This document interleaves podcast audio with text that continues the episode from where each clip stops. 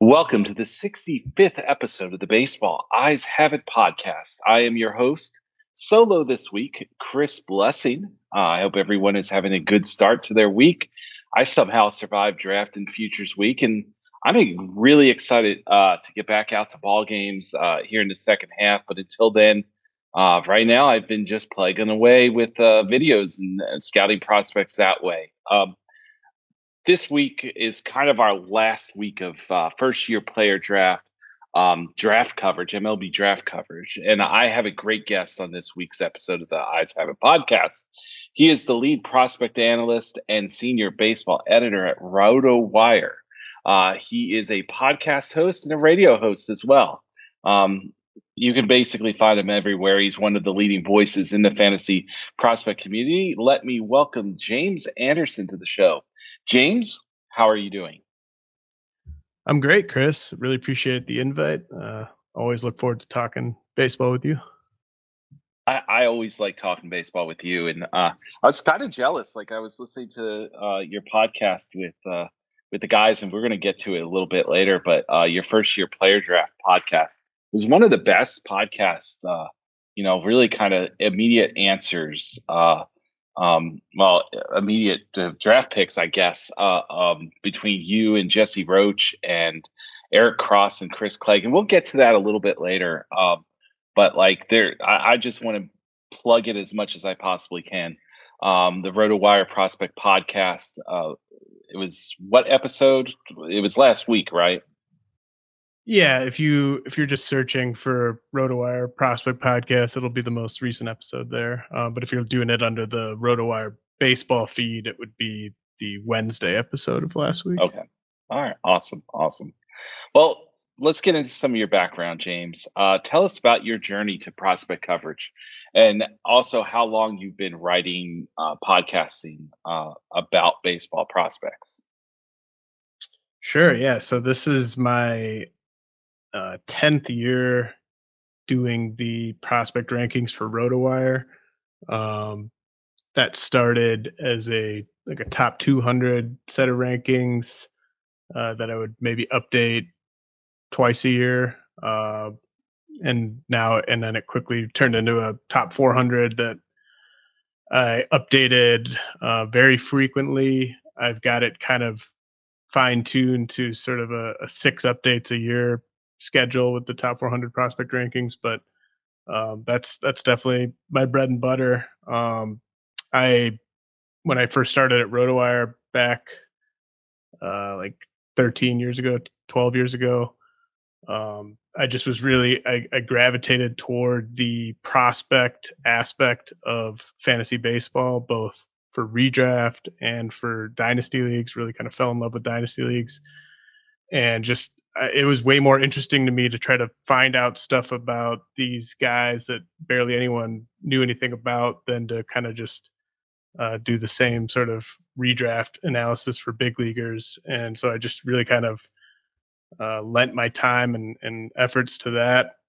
And uh, Derek VanRiper, uh, who used to work for RotoWire, eh, he was the MLB editor at the time. Clay Link uh, was the assistant MLB editor, and they brought me on as the prospect analyst, uh, which I really appreciate. Um, and so I've just kind of been doing that for a decade now. It's it's definitely sort of evolved and been doing the podcast for about that long, um, probably more like six or seven years for the podcast. Um, but yeah, man, it's just I, I love just analyzing prospects. Um, I don't really consider myself a scout. Uh, like I, I, consider you like a, a, true scout, like in every sense of the word. Um, I don't really consider myself that. I just I do my best to rank prospects for people who play in dynasty leagues, and it's it's a lot of fun. I think you're like one of the best analysts out there. If you want to like tag that, um, you know, I don't necessarily like using Scout uh, on on on my um, my stuff. Uh, um, but like you are, you are one of the leading voices in fantasy prospect community in our community. Um, and so it's it's great to have you on this episode. So I'm going to ask you a great question since you've been covering prospects. So like this is the 12 years, um, you know, 10 years with the pot with the pot prospects specifically, but uh, who have been some of your favorite prospects from the past that you've covered that you've been able to see develop as MLB players? Man, that's a that's a great question. Um, you know, I've I've really loved uh, you know, a guy like Royce Lewis is someone that I go kind of way back with, and it just I thought his journey was very uh, bumpy but fun yes. and informative, like you know peaks and valleys. Um, and I just uh, remember just kind of falling in love with him um, before that draft year.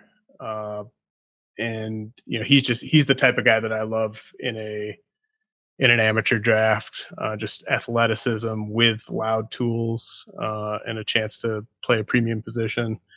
And I just think it it was so fun watching him kind of resurrect his prospect status uh, at the Arizona Fall League uh, yes. a few years ago. Um, and he's obviously worked his butt off to come back from a couple brutal injuries.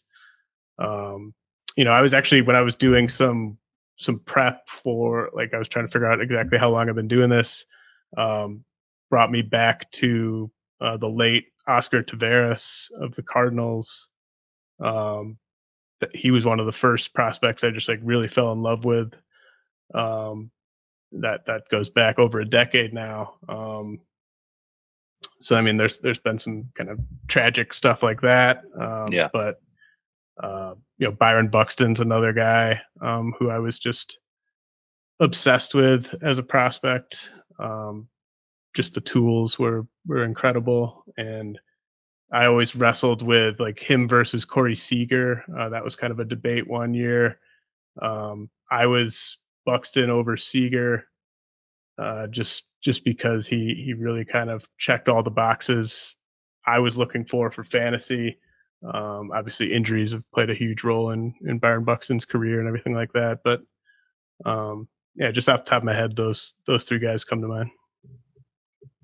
I'm glad you brought up uh, uh, Royce because um, I remember being at the Arizona Fall League and uh, doing a podcast with Welsh and you and Eno.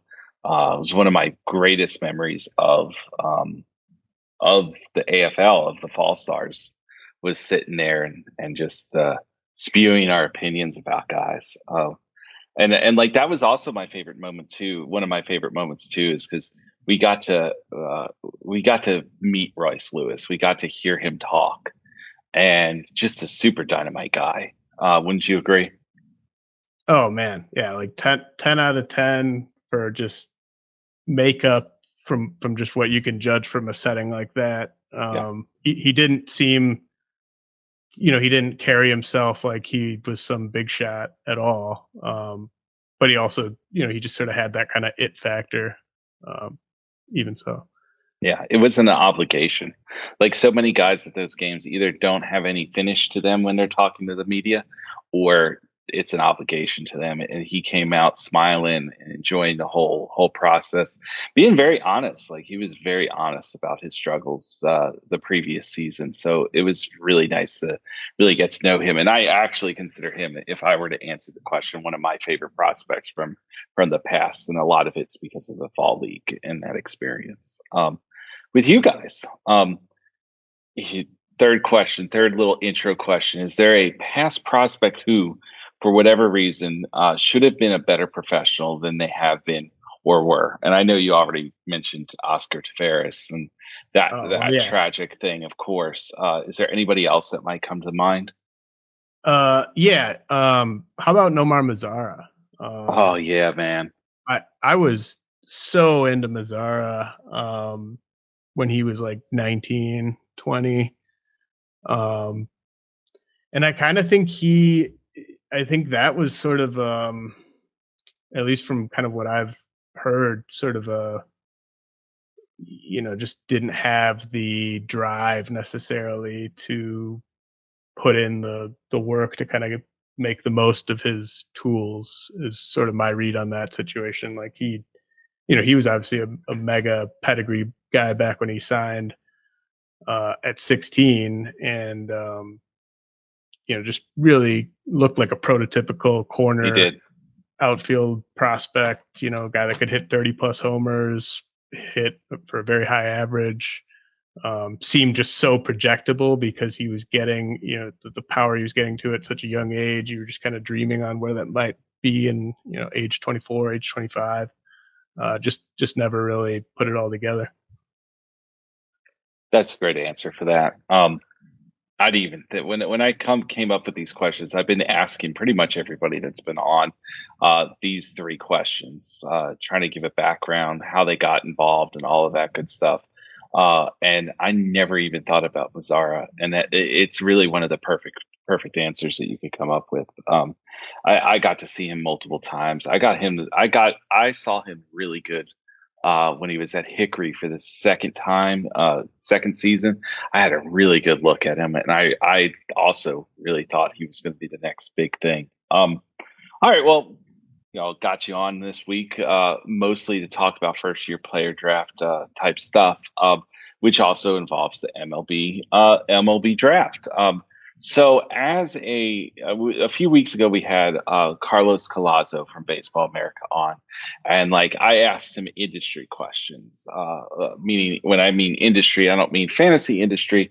I mean uh, the the industry, the real industry, the uh, not that we're not real in fantasy, but those guys that uh, live and die uh, with their employment by how well they draft uh, draft the draft. So I'm going to ask you pretty much the same questions, but but this time it's uh, with a fantasy tilt. Um, what was your overall um, impression of this MLB draft uh, from top to bottom? Yeah, uh, I think it it always comes back to the top three guys from college to me. Uh, I know they didn't go one, two, three in the real draft, but uh, Skenes, Crews, Langford. Uh, just from my experience, it seems like you're kind of fortunate. You sort of hope to have one guy of that caliber from the college ranks every year.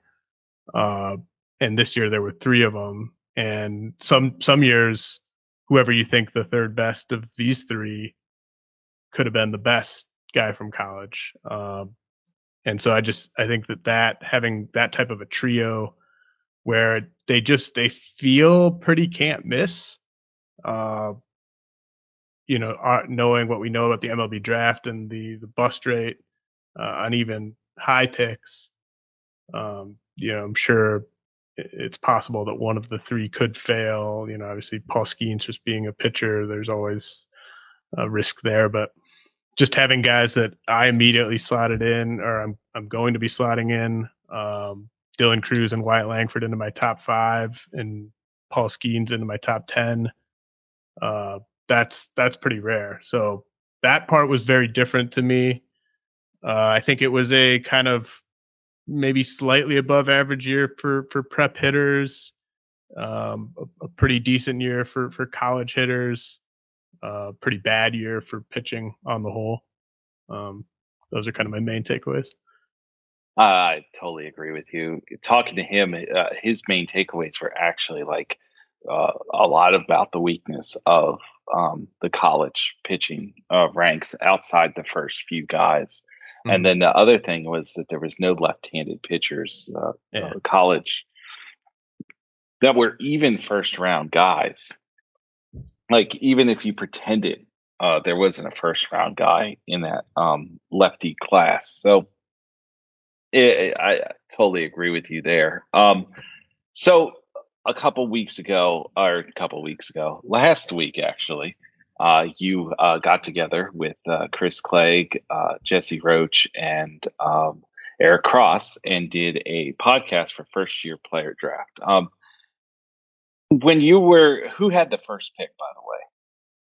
Uh, Eric Cross, I believe. Eric Cross. Um, and what what was your pick?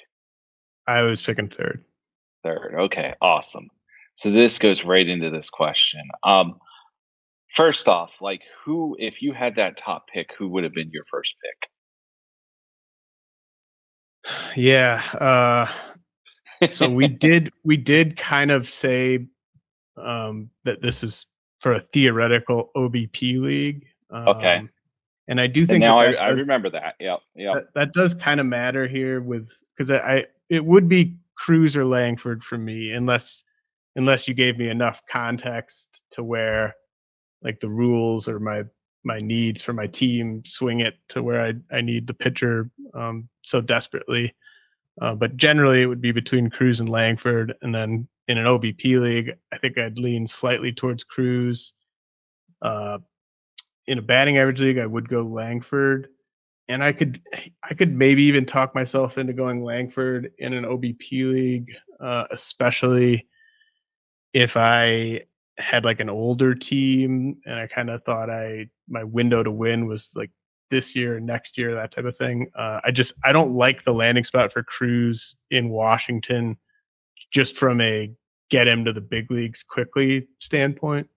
Uh, they're they're just so far away from being, um, you know, con- contenders that I would guess we see Dylan Crews up in like September of next year, and they kind of do the Gunnar Corbin Carroll thing with him uh, next year, whereas I could see Langford being up uh, very early uh, next year, just given where the Rangers are at. So who took who? Uh, what did who did Eric Cross take with his first? He took Crews. He took Crews. Okay, okay. And what did you get at your third pick? I got Skenes at third. Okay, okay. And that, and that totally makes sense, and that, that goes with the ranking as well. Uh, did did you feel like Skenes may have uh, been high, higher ranked on your fantasy board because of the lack of pitching, or is it more that he was your third best prospect uh, for that format? Uh, I think it's. I think he's clearly like. I think there's a drop off to me between Skenes and whoever you think fourth is. At least for me. Um, like Skenes, Skenes is going to immediately slot in as my top ranked pitching prospect. Um, so that, like you said, I mean, it is starting to dry up on the pitching side. Like I, I might have fewer than 20 pitchers in my top 100 on the next update. Um, so like Skenes is is kind of the scarcer commodity, I guess. Um, but I also just think this is sort of where he deserves to be. Uh, really, really tough to pick holes in in his game. Of course, sometimes answers bring on new questions, and you know, kind of going a little bit away from uh, specifically first year player draft, real quick. Um, I, have discussed this with several list makers uh, from people outside of the fantasy realm, like Jarrett Seidler, uh, who was a guest earlier this year uh, from Baseball Prospectus, and then of course us fantasy folks. Uh, how how difficult has it been with the let's just say the pandemic player pool that was in the pros prior to the draft? How difficult was it to kind of shuffle through maybe rankings 50 to 150 like was it a difficult process for you oh man, I mean, it's just, uh, you know, I could spend, like, I spend as much time on it as I can, but it's just, uh, really never ending. Like the, the amount of digging you can do on, on yeah. the guys in that range. Um, I just, I find that there's position players to get excited about, um, really all over, uh, baseball and like every level. There's guys breaking out. Um, you know, young guys, older guys. Uh, the pitching is just it's gotten really dried up, and uh, like you have to figure out where where do I rank, you know, like Gavin Stone and and Brandon Pfaadt and and pitchers like that who yeah uh, were bad enough in the big leagues that they're not going to graduate uh, before this next update.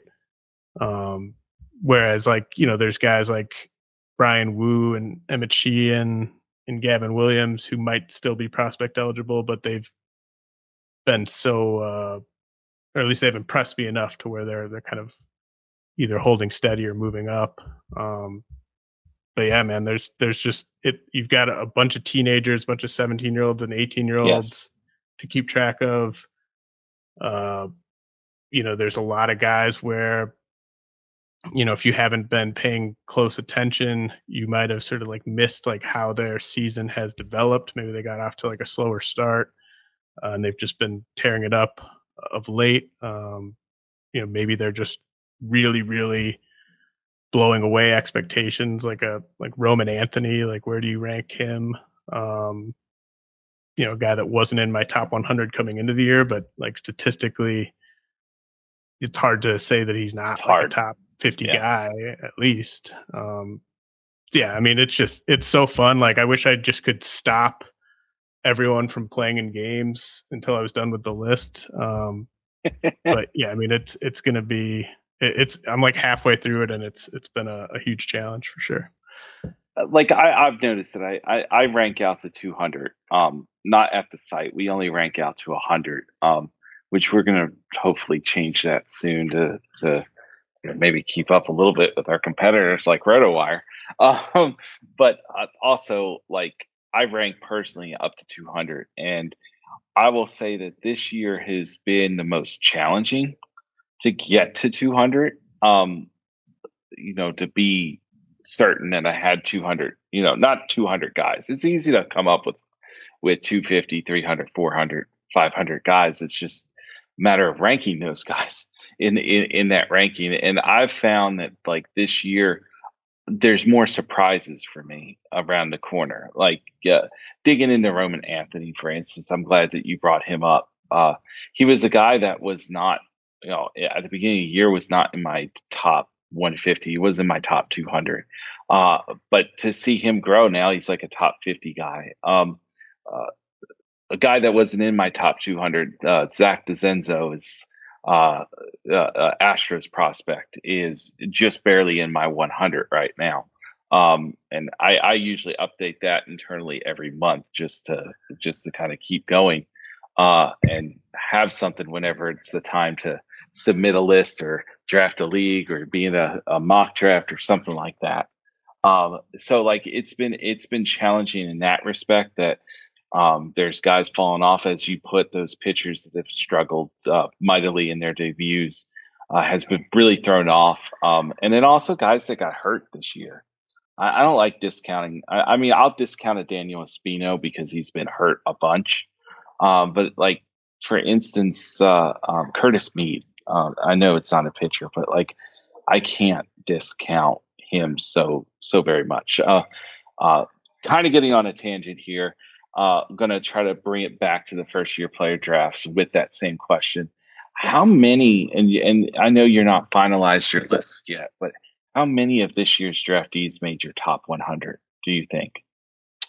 Oh, uh, I can tell you that. Uh, let's see, three, five, um, yeah, so it's kind of fun. It's it's ten for sure, yes. and it'll probably stop there. Like I've got a couple guys that are right on the edge, but I would expect they won't quite make the cut. So I think it'll just be it'll just be 10 and it'll be 10 like in my top 70 and then none mm-hmm.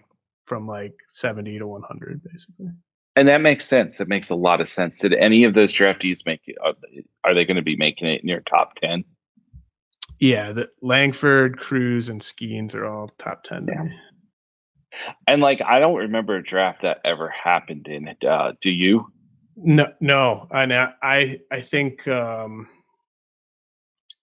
general, I think I like used to be maybe kind of on the lower end in terms of how high I would put the highest uh, draftees in. Um, it kind of depends on the class and depends on like just how much talent is left still in the minors. But I feel like even in like a like back in like the Adley, Andrew Vaughn, um, you know, those guys were like coming in at like eighth overall or something like that. Um, and then the rest of the guys would kind of come in in like the 20s or whatever. So yeah, having three top 10, I don't think that's ever happened for me at least.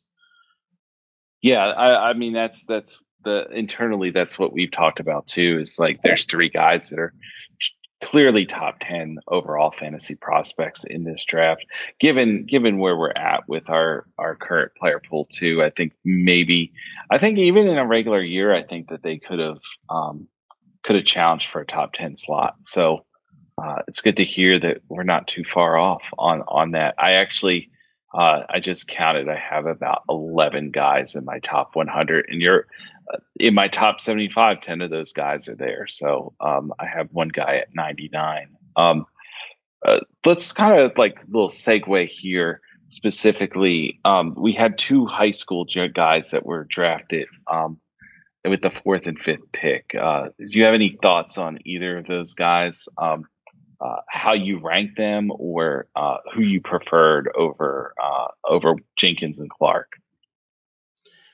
Uh, yeah, you know, I I do not have a strong lean on Clark versus Jenkins. Um, right now, I'm I'm planning on just having them back to back. Uh, Clark at like 26 overall and Jenkins at 27th overall. Um, I, you know, with Clark, I, I, tend to go for guys that are sort of hit overpower. Uh, you know, as long as there's enough power for me to project, you know, 15 plus home runs, like I, I kind of like that archetype a bit more, especially when it comes with impact speed and uh, impact defense that should keep the bat in the lineup. Uh, Jenkins, like I could very easily see like Jenkins just going you know complex ball and he he just lights it up and it's like he's got just too much impact potential to keep him behind Clark. Um, but I'm going to kind of let that play out. Um, they're they're neck and neck right now, and I will definitely let you know their pro debuts figure into where they rank for me going into the offseason. Yeah, I have Jenkins. I have Walter Walker uh, Jenkins, and I said four and five. I meant uh, Max Clark was drafted third, and uh, Walter uh, Walker Jenkins was ranked was drafted fifth. Uh, and on my board for the draft, I had Jenkins and Clark three and four. Uh, well, four and five. I'm sorry, um, on my list. That's why I went to uh, draft four and five. Um, was there anybody in the top ten that was has been difficult to um, kind of place in in a ranking? Um, well, I I'm generally kind of like low on the rest of the top ten. Um, okay. It hasn't it just especially as it pertains to fantasy. Uh, like a lot of these guys are just sort of archetypes of players that are much more valuable in real life than fantasy. Um, you know, like high school catcher Blake Mitchell. I'm not even going to rank him in my top 50 just because of the amount of lead time involved there. Yeah. Uh, you know, Rhett Lowder, on the one hand, I like the landing spot because, you know, he's going to have a clear path into that rotation. Uh, but, you know, it's not the best team to have a pitcher on for fantasy. And yeah. that obviously gets like magnified times three with Dollander and Colorado and you know, you got a prep righty and Noble Meyer. Jacob Wilson, I think, is extremely controversial among evaluators. Uh, I, I probably am on the lower end there. Same um, here. I, I don't think I don't think he's anything but an average contributor. Yeah, so I, am not high on any of those guys, and it, it, but I, I like Rhett Lowder the most, um, but I don't necessarily see a ton of upside there, especially in that park. I don't know. I'm not. I'm not a big, uh, even as real world scout uh, with Blake Mitchell. I think he'll be a fine defensive ca- catcher, but I don't really see the offensive skills. Uh, I think I think teams are squinting at those offensive skills um, because they see such a, um, a potential with the defensive uh, behind home plate, and who knows what you know with the automation of the strike zone, uh, likely a challenge system eventually coming how much of an impact that really has. So, um, yeah, I mean, my my guy with fantasy with uh, for fantasy rankings Lowder, and probably for real life, uh, he's the next guy, essentially. Pick eleven to pick nineteen. It was mostly all college guys except for uh, one two way player, uh, Bryce uh, Eldridge uh, from Virginia, who went to the Giants. Uh, is there any particular high school bat in that range that you're uh, really excited about, or and and also one that you think that's been kind of difficult to evaluate? Yeah, the well, just the four I really like um, are Matt Shaw, Brock Wilken, Tommy Troy, and Brayden Taylor. Um, Matt Shaw is going to be my highest ranked of those. Uh, went 13th overall to the Cubs. He just he checks so much off that I'm looking for with a college hitter. Uh, just love that he excelled both this year uh, for his his college team, but also in the Cape Cod League. Um, I love his success rate, stealing bases. I know he's not a, uh, you know, a burner. Like he's not going to put up crazy run times, but it seems like he's one of those guys who's just really good at getting jumps. Um, a guy without any real weaknesses. I think Tommy Troy's a lot like that too. Um, you know, I love kind of proving it on the Cape. Uh, I love what Brock Wilken did in terms of cutting down the the strikeouts. You know, I don't I don't think he's going to be like a 270 hitter, but I think he could be a 250 hitter it's 30 plus homers. Uh, so I I like that fit there in Milwaukee with with Wilken.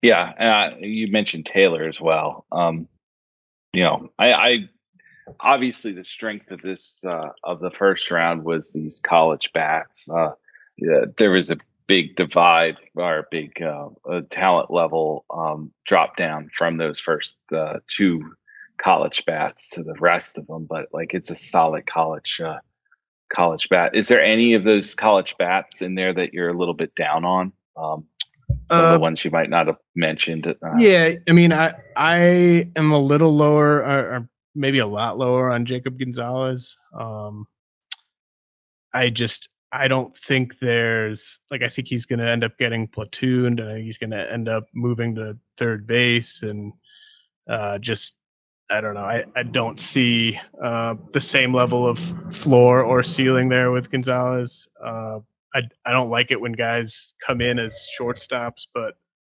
uh, are essentially like fringe average to below average athletes. Um, and I I was gonna be quite a bit lower on Kyle Teel. I do love the landing spot of him with Boston.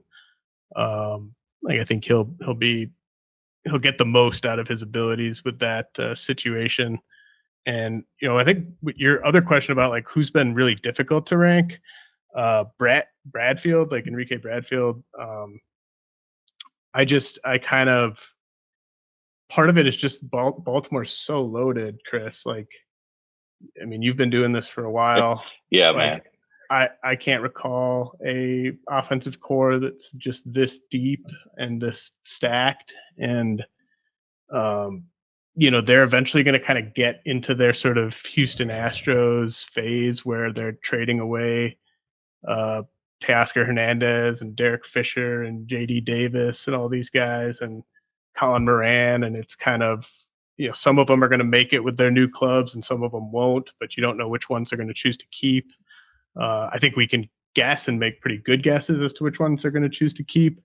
And they might choose to keep Bradfield because if they can turn him into uh, you know, they could turn him into a slightly better version of Cedric Mullins, you know, like like a four or five win center fielder who maybe he hits eighth or ninth for them, but uh, just provides gold glove defense and is stealing 40 plus bases. Um, but he could also, like, if he doesn't quite clear that bar offensively, um, maybe he ends up as like a fourth outfielder. So I think I think Bradfield's really tough to rank.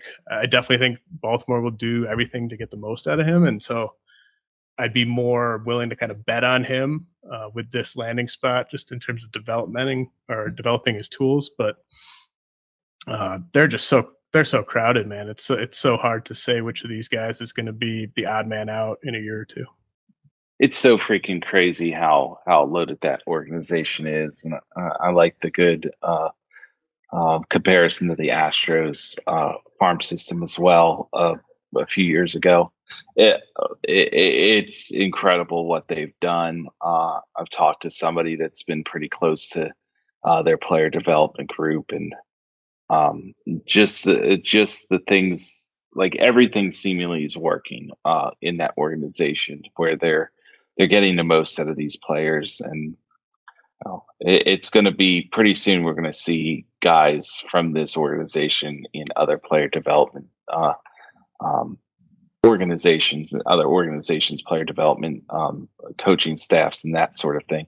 So, uh, and I mean, a lot of this came from the Astros. Um, so, a lot of these groups, uh, a lot of these coaches came from that that um, that system. Uh, which would be a great question here.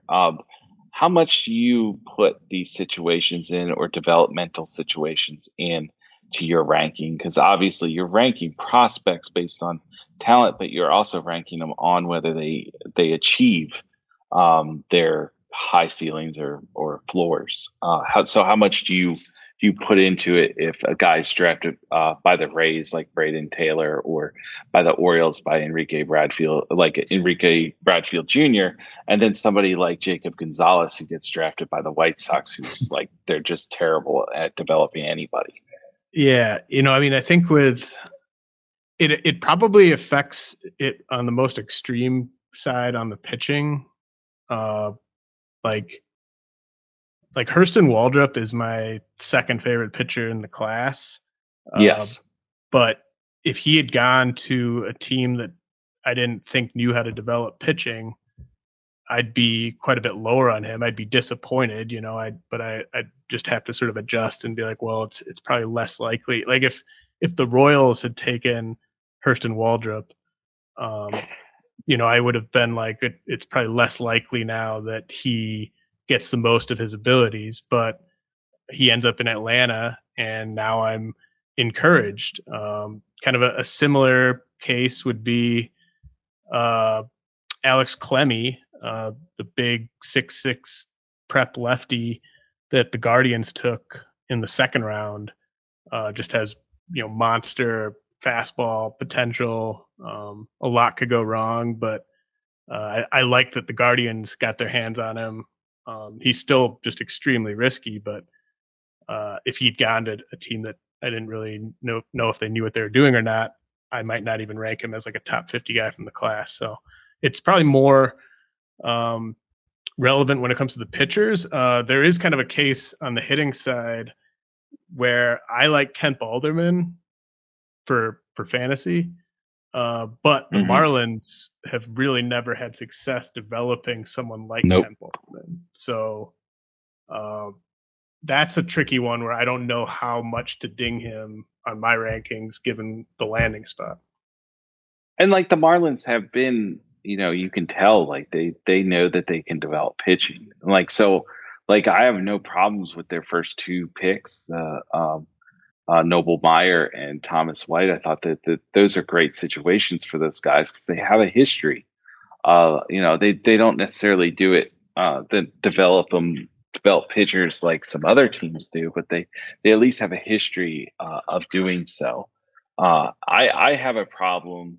Uh, same thing with you, as you mentioned. If it's a pitcher uh, going to a development situation that's not the greatest, it dings them. I a few years ago, Chris McMahon was a guy that I really liked at the University of Miami. Me too. Uh, and then and then he gets drafted by the Rockies, and uh, he's gone. Like it, yeah. it's almost like bye, see ya. It's like he doesn't um, exist anymore. yeah, it's like he doesn't exist anymore. Um, you know, I'm not going to down any other organizations. It's easy to uh, the Rockies to to pick on them, but like the Angels, uh, they they they're another team that like doesn't like they had Reid Detmers like ready. Like Reid Detmers was close to ready. I, yeah. I don't, and and it, you can tell that they're doing the same thing with hitters. They're trying to get guys that are that are close to being ready. Whether they're super, um, whether they have super upsides, that's one thing or another. Um, and then looking at the White Sox, like uh, Jacob Gonzalez seems like a. Yeah, I'm in the same boat as you. I don't. I don't necessarily see the upside with him. Uh, and there's heavy platoon risk, but uh, Jacob Gonzalez comes a little more ready than what the White Sox usually have. Um, so like I look at that like if, if, they had taken a high schooler at that pick, I would have been like, that dude's completely off my board. They they're not going to even come close to developing a high school bat. Um, but with Jacob Gonzalez, he's developed enough that they can't mess him up enough. But again, it, on, on, Jacob Gonzalez, it's not it, the upside's just not there. It's yeah. just not there at all. Um, yeah, Gonzalez is Gonzalez is more of like a um, confirmation bias type of one. Like I was going to be low on him regardless, and then when the White Sox took him, I was just like, okay. All right, here here's a here's a good question. You you did mention some guys outside of the first round. Um, there were some picks, uh, specifically starting with the competitive balance round to the second round to even the third round, um, that I would consider end of first round type picks. Um, is there anybody in that range that really s- stands out for you that you haven't mentioned yet? Yeah, I mean, to me, in this, uh, you know, kind of picks 20 to 60 almost, it's kind of which prep shortstops do you like the most? Um, like, I, I like Sammy Stafura a lot, uh, who the Reds got in the second round. Uh, I think his athleticism and body and just fantasy relevant tools. It's it's kind of all there. It's just a matter of whether or not he'll be able to hit um, from the Northeast. So you know people aren't quite as sold on him as maybe they would be if he'd done it in like California or Texas or something. But uh, I think Stafura has a ton of upside. I think that that's kind of what you should be chasing in this class in this range once once all the college hitters you like are gone. Uh, any you know spare college pitchers you happen to like like a Waldrep once those guys are gone I think you just got to take uh, your favorite prep shortstops.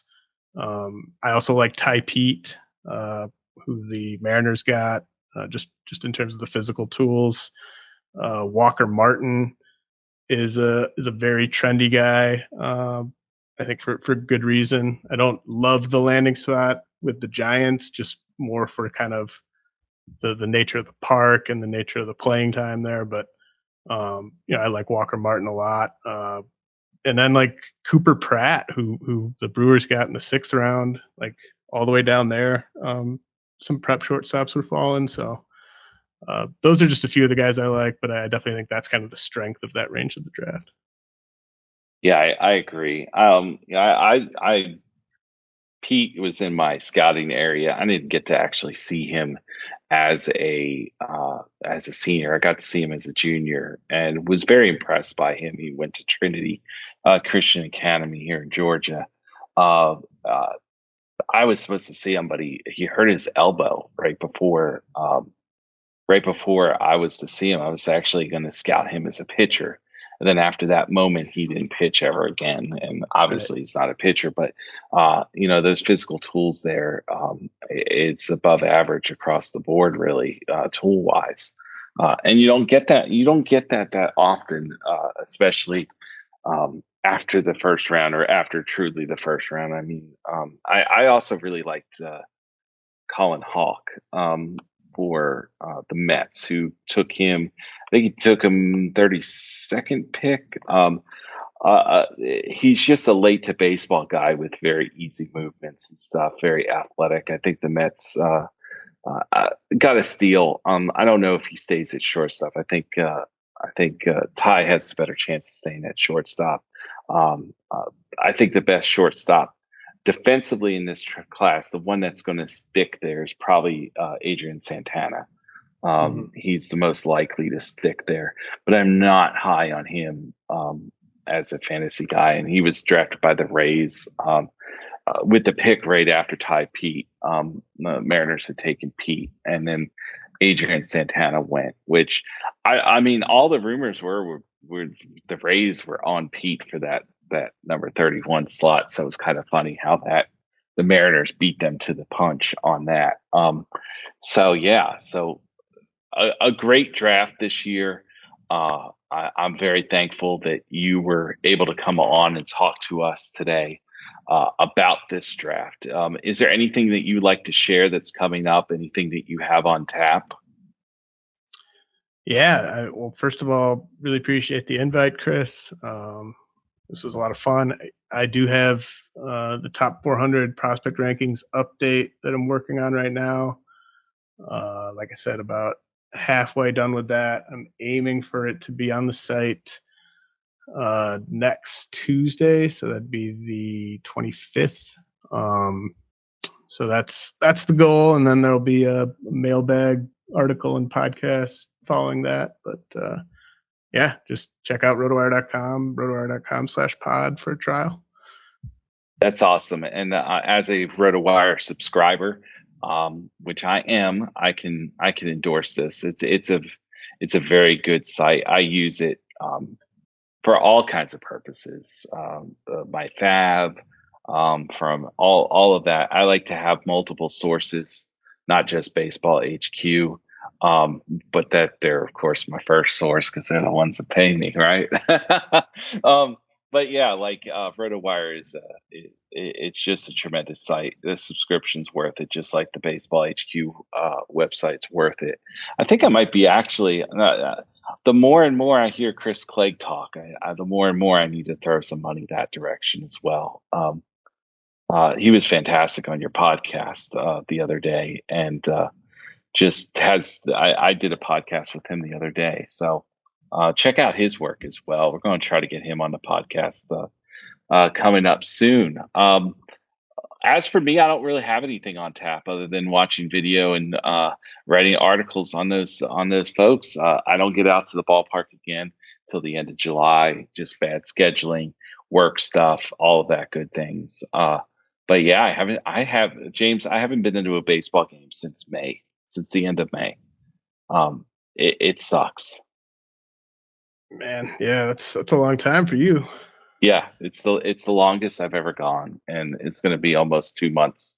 Uh, but you know, life happens, weather happens, uh, uh, bad teams come through. That that was a lot of it. Was bad teams came through. Um, you, have yeah. got standards.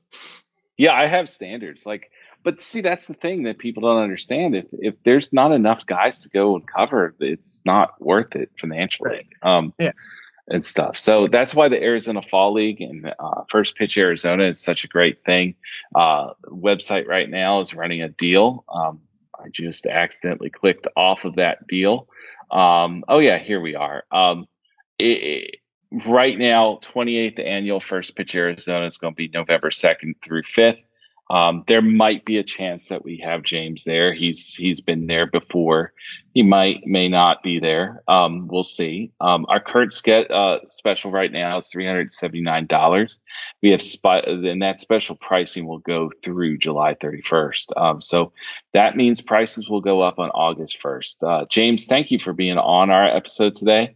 And also, thank you to everybody out there that joined us uh, on this episode of the Eyes Have It podcast. Uh, next week's host to be, I, host is determined. I will be on, but I have yet to schedule my next guest. Uh, Brent is taking two weeks off since uh, we had him both the last two episodes. Um, so you can ask us questions at the eyes have it at baseballhq.com. Reach out to us on Twitter. I'm at C underscore blessing. Brent is at Brent HQ. Uh, and first time listening to the pod, please uh, click subscribe to get our future episodes. Rank us, spread the word, all that good stuff. Uh, James, again, thank you very much for joining us, and I hope you have a great rest of your season. You too, man. This was fun. Awesome, man. Uh, and may everyone have a great week out there prospecting.